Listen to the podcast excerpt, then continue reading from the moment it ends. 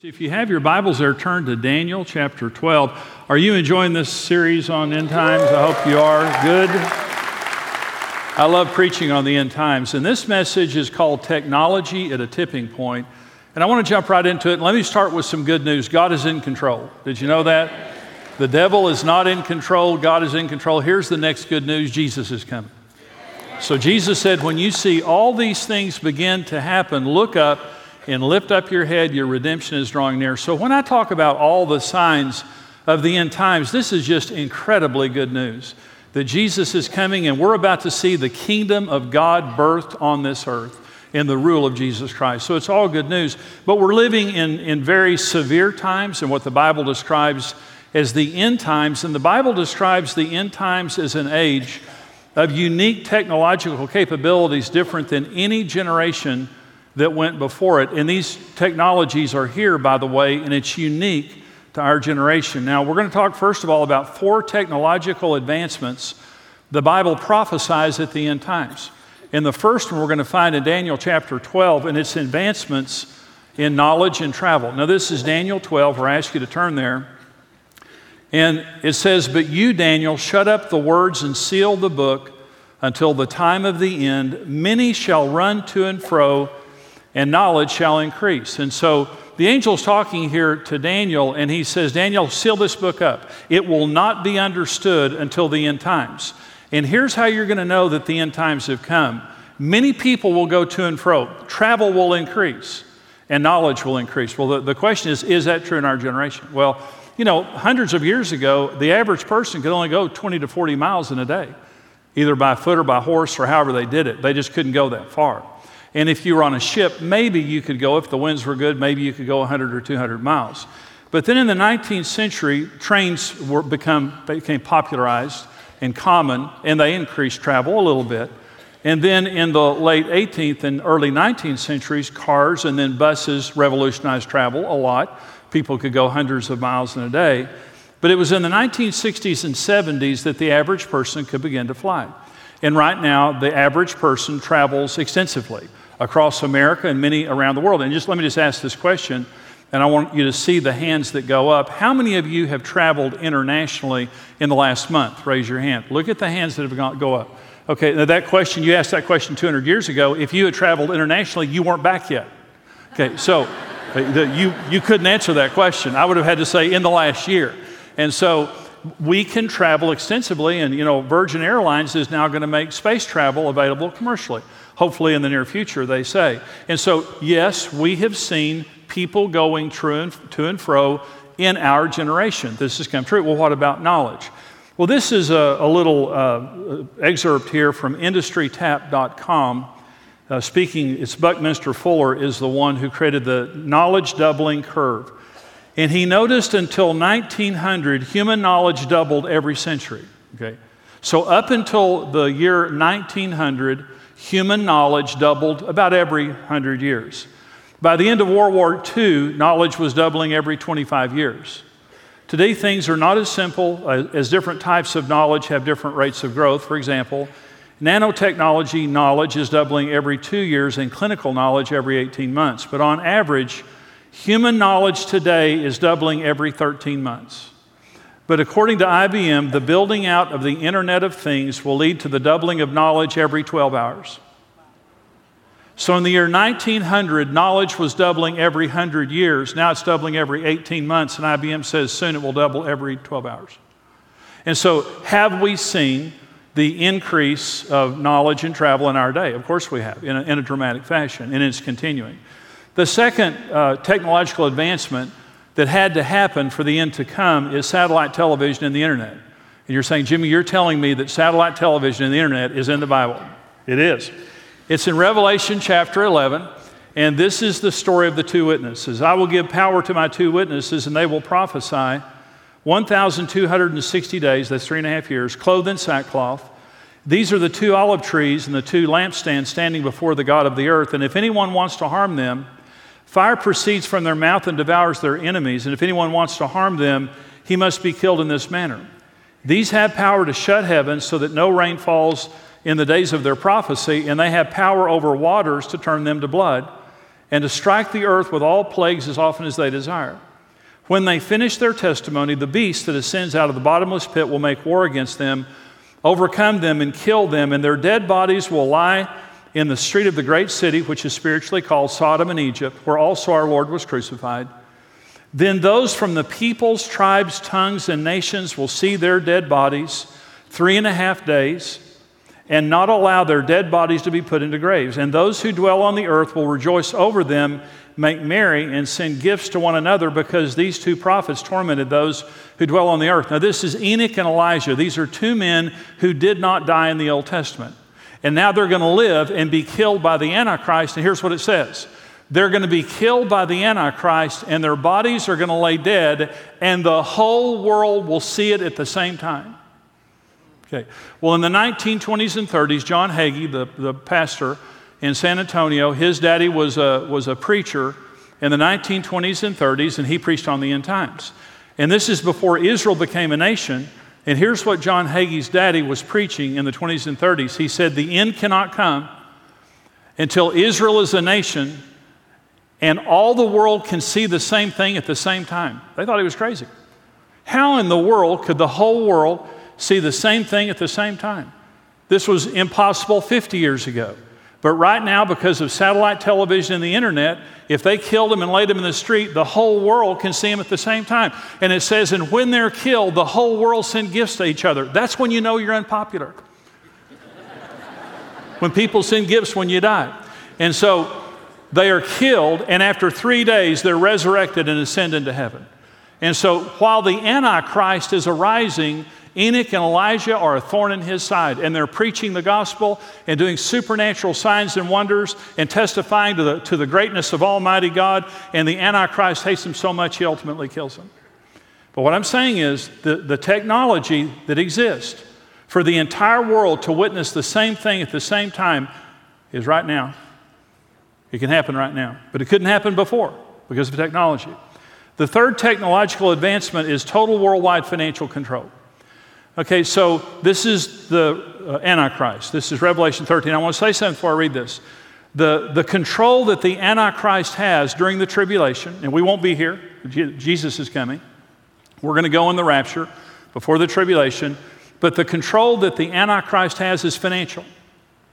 He has some political power, he has some military power, but the main way he controls people during that time is financially. Here it is right here Revelation 13 11. I saw another beast coming up out of the earth, and he had two horns like a lamb and spoke like a dragon. He exercises all the authority of the first beast in his presence and causes the earth and those who dwell in it to worship the first beast, whose deadly wound was healed. He performs great signs so that he even makes fire come down from heaven on the earth in the sight of men. And he deceives those who dwell on the earth by those signs which he was granted to do in the sight of the beast, telling those who dwell on the earth to make an image to the beast who was wounded by the sword and lived. He was granted power to give breath to the image of the beast, that the image of the beast should both speak and cause as many as would not worship the image of the beast to be killed. He causes all, both small and great, rich and poor, free and slave, to receive a mark on their right hand or on their foreheads, and that no one may buy or sell except one who has the mark or the name of the beast, or the number of his name.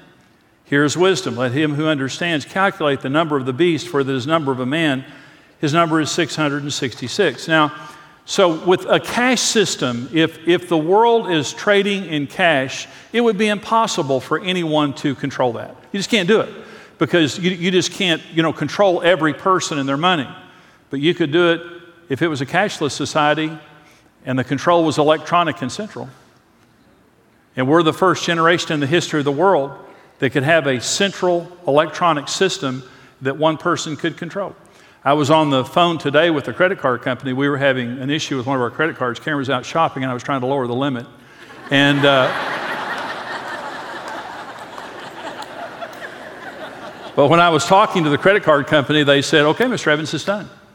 You know what they, that meant? It was done right then. When they were on their computer and they made an adjustment to our credit card, that meant it was done right then. And I have been all over the world with my credit card, and you go up to a point of sale technology, whatever that point of sale technology is, and now we can walk up with our cell phone and tap it. But we have point of sale technology that's electronic, and I go all over the world with my credit card, swipe it, and within an instant, it's approved or disapproved or whatever. All over the world. And so now we have point of sale technology. We also have Verichip technology. And this is a little chip that was approved by the FDA in 2004. Many of your animals have this chip in them right now. Okay.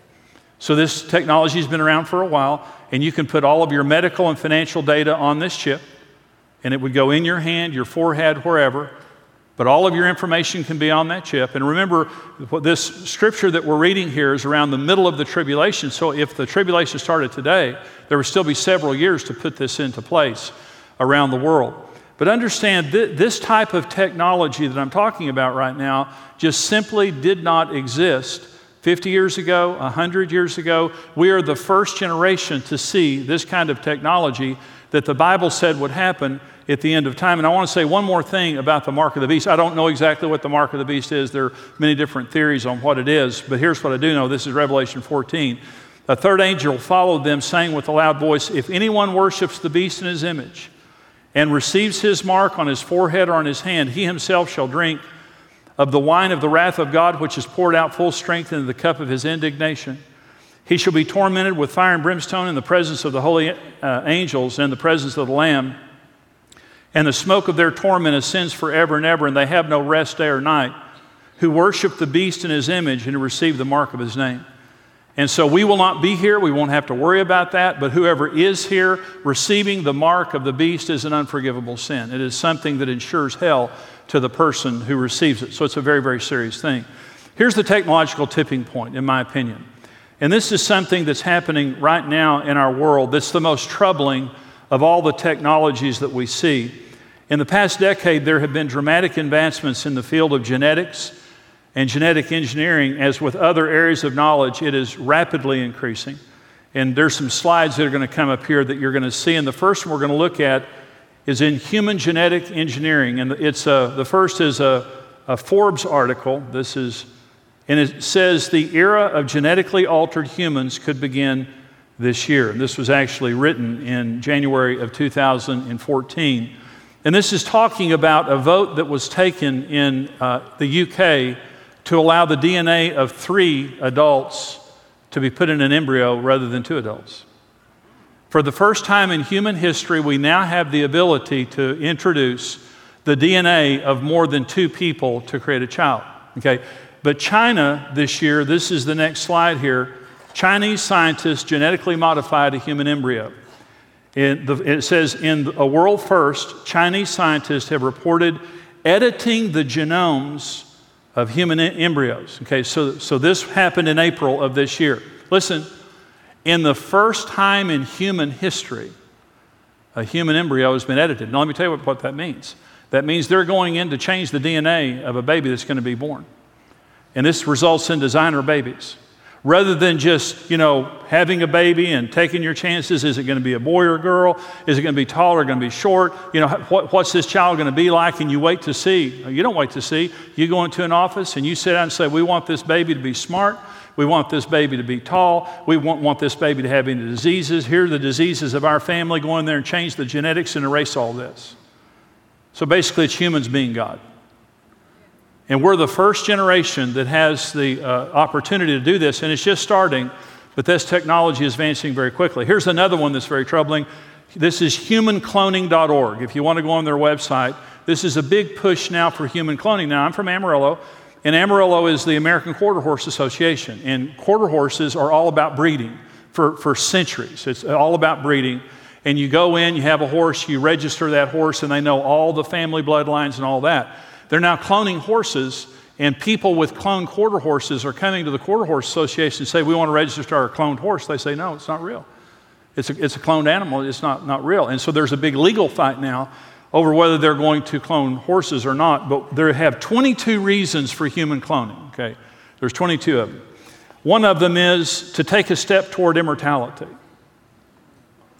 This is, this is the common thread you're going to hear me say here in, in these deals to take a step toward immortality. That kind of sounds like man trying to be God, right?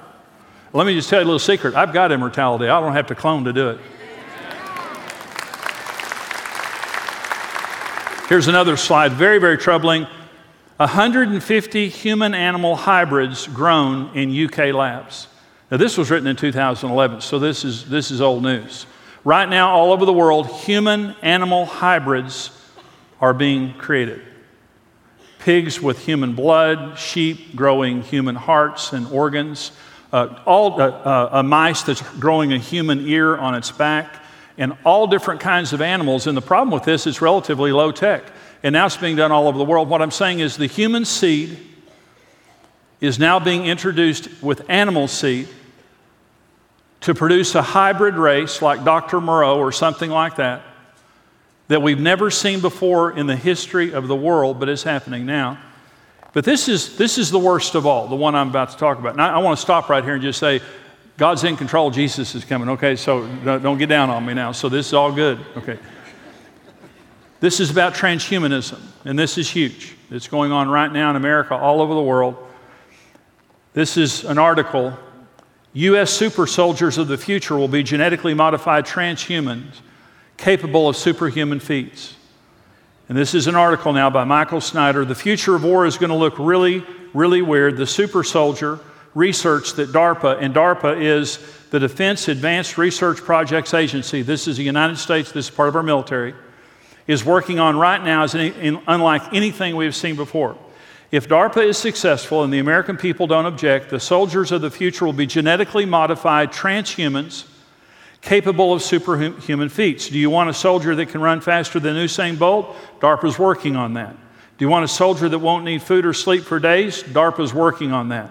Do you want a soldier that can regrow lost limbs? DARPA's working on that. Do you want a soldier that can outlift Olympic weightlifters and that can communicate telepathically? DARPA's working on that. Americans flock to movies about superheroes and mutants, and soon they may actually have real life superheroes and mutants fighting their wars for them, but at what cost? A recent Daily Mail article detailed many of the strange research projects that DARPA is working on right now.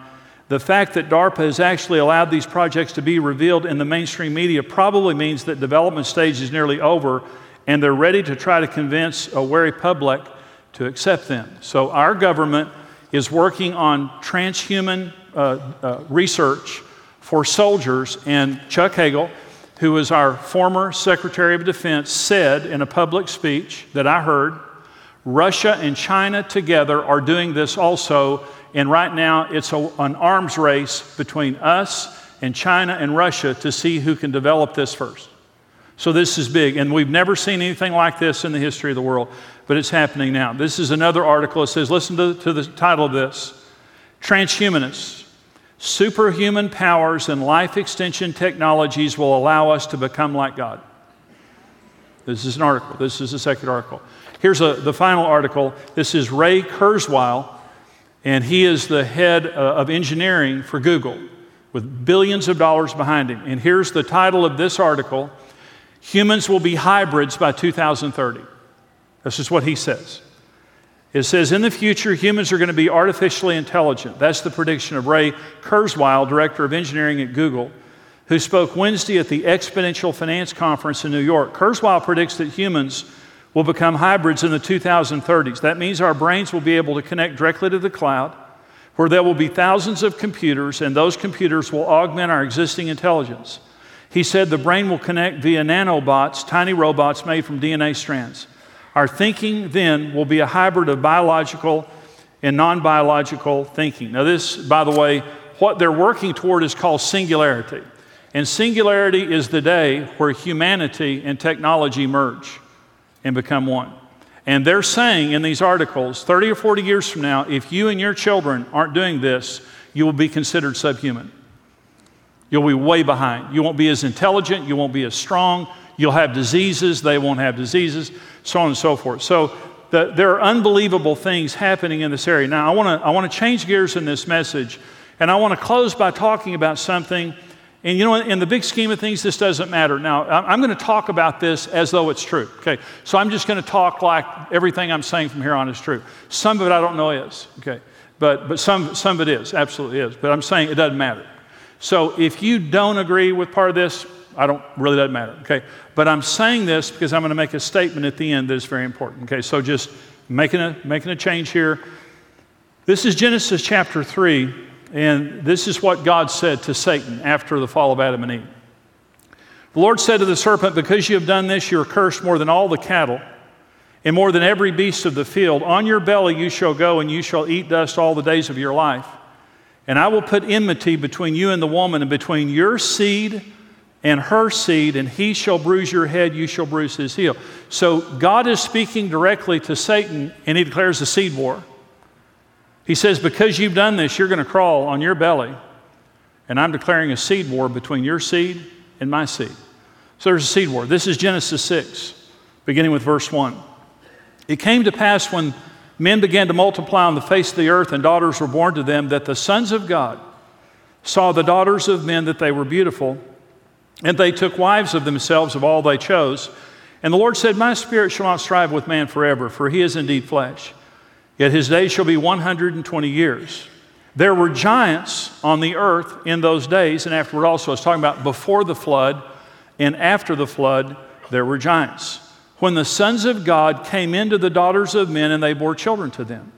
These were the mighty men of old, men of renown. Then the Lord saw the wickedness of man was great in the earth, and that every intent of the thoughts of his heart was only evil continually. And the Lord was sorry that he had made man on the earth, and he was grieved in his heart. So the Lord said, I will destroy man whom I have created from the face of the earth, both man and beast, creeping thing, birds of the air. I am sorry that I have made them. But Noah found grace in the eyes of the Lord. This is the genealogy of Noah. Noah was a just man, perfect in his generations, and Noah walked with God.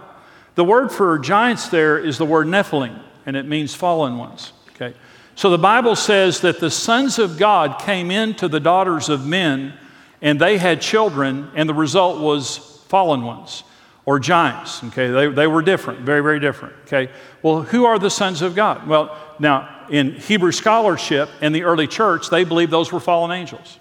In the pseudepigraphal book of Enoch, Enoch says that there were 200 angels that came down to Mount Hermon and swore an oath to each other that they were going to populate the earth with human women. And by the way, the Mount Hermon means mountain of the oath. And by the way, when the children of Israel came into the promised land, at the foot of Mount Hermon was a race of giants that God told them to destroy. And that would be like Goliath and all of his relatives.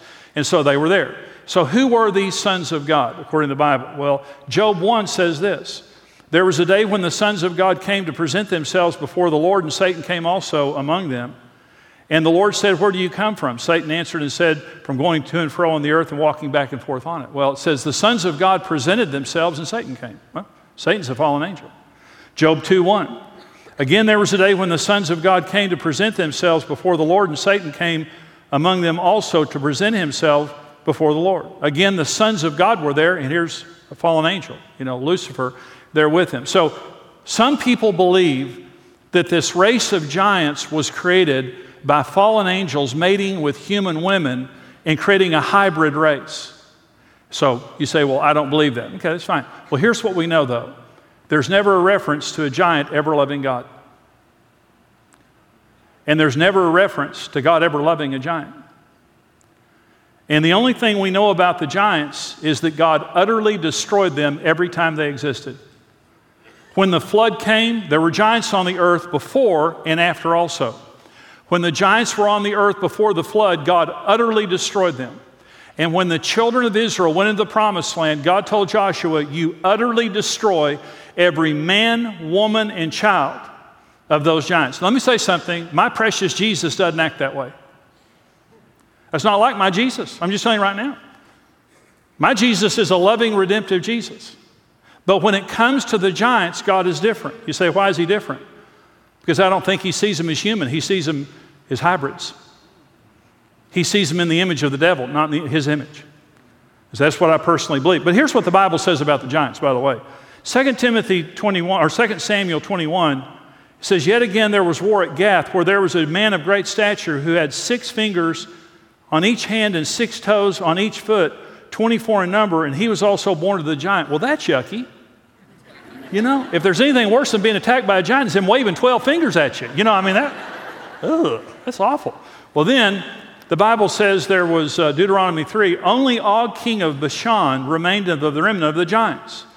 Indeed, his bedstead was an iron bedstead. Is it not in Rabbah of the people of Ammon, nine cubits is its length, and four cubits its width, according to the standard cubit. Well, uh, his bed was somewhere between 10 and 15 feet tall. But uh, listen, his bed was so long that they put it on display. He was born of the giants. He was somewhere around 13 feet tall, most scholars believe. He was 13 feet tall. This, this is a big guy. In Numbers 13, this is when the children of Israel spying out the land. The, now they gave the children of Israel a bad report of the land which they spied out, saying, The land through which we have gone as spies is a land that devours its inhabitants. And all the people who we saw in it are men of great stature. There we saw the Nephilim, the fallen ones, the descendants of Anak, were a part of the Nephilim, and we were like grasshoppers in our own sight, and so we were in their sight. And they went in, the children of Israel went in to spy the land out, the 12 did, and the 10 came back and said, We were tiny compared to them. We were like insects compared to them. These are massive people. And in other words, everything was pretty normal until the sons of God went into the daughters of men. And then there was a hybrid race that God detested and he wiped them off the face of the map. Let me go back uh, just a minute to Noah. So here's, a, here's an interesting scripture. And it says here Noah found grace in the eyes of the Lord. This is the genealogy of Noah. Noah was a just man, perfect in his generations. Noah walked with God. Well, there's kind of a contradiction there. Let me show you what the contradiction is. Noah found grace in the eyes of the Lord, but Noah was perfect in his generation. Well, let me tell you something. If you're perfect, you don't need grace. The reason that we need grace is because we're not perfect. So here's my question Was Noah imperfect and needed grace, or was Noah perfect and didn't need grace? Because the Bible says God gave him grace. The word for perfect here doesn't mean morally perfect, it means genetically perfect. God chose Noah and his family because the seed of the serpent hadn't hit them yet. They had not been infected by this hybrid race that everyone else had been infected by. And so, what God did is He came and He gave Noah grace because Noah was an imperfect human being, but He saw his genetics had not been flawed. And so he took him out, destroyed the race of the giants, and began all over again. And then Satan began all over again, and the seed war continued. And when the children of Israel went into the promised land, you remember David fought Goliath, and Goliath was nine feet tall? And Goliath had brothers, they were still there after the flood. And when they were still there after the flood, there was always a war that took place. Let me make a statement. I told you that I was going to say all that I said, and you may agree with what I said, you may not agree with it. Let me, let me read you one more scripture before I make my final statement. This is 2 Peter 4, and this is what the New Testament says about the angels who sinned. If God did not spare the angels who sinned, but cast them down to hell and delivered them into chains of darkness to be reserved for judgment, and did not spare the ancient world, but saved Noah, one of eight people, a preacher of righteousness, bringing in the flood on the world of the ungodly and turning the cities of Sodom and Gomorrah into ash, condemned them to destruction, making them an example to those who would live ungodly afterwards. Let me also read Jude 6 to you and 7. The angels who did not keep their proper domain but left their own abode, he has reserved in everlasting chains under darkness for judgment of the great day as Sodom and Gomorrah and the cities around them in similar manner to these, having given themselves over to sexual immorality and gone after strange flesh, are set forth in his example, suffering the vengeance of eternal fire. And again, I want to go back and say in the Hebrew scholarship for thousands of years, and also in the early church, this was their belief that angels sinned, they came down, and a hybrid race developed on the earth. And God detested that hybrid race, and every time He saw it, He de- destroyed it or commanded it to be destroyed. Well, why, why am I saying all of that? Because I'm saying there's a hybrid race being created in the world right now. And it's interesting that Jesus says, as it was in the days of Noah, so it will be also in the days of the Son of Man. And we know that some of that is just because the world is corrupt and immoral and it's business as usual in the world. But it could be what Jesus was referring to is this hybridity that we see going on human animal hybrids, the genetic alteration of human embryos, transhumanism, all of this. So here's, I've said everything that I've said to make this statement. The human seed is sacred and creates humans made in God's image. Man has no right to manipulate or to try to improve on what God has done. I'm not talking about good people using medical technology to help people or cure them. I'm talking about arrogant men taking the place of God and trying to improve and immortalize ourselves so we become our own gods. That's what I'm saying in this entire message. What God has done cannot be improved upon, and we should leave the human seed alone except for helping people.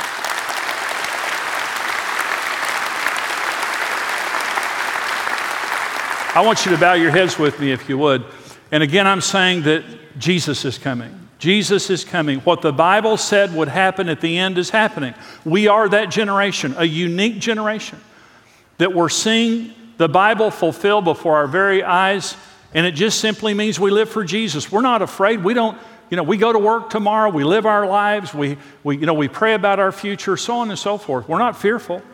We don't stop living, but we live for Jesus. Lord Jesus, we bow our hearts before you and we pray and give our lives to you right now. We surrender our lives to your Lordship right now. And if there's anything in our lives that's displeasing to you, Lord, we lay it down right now. We say, we want to be ready when you come. We don't want to be in love with the world. We don't want to be deceived. We want to be living in the light. Holy Spirit, we pray that you would fill us right now and give us the supernatural ability to overcome evil and to live for Jesus, to be a witness for Jesus until you come. And we thank you for that, Lord. In Jesus' name, amen.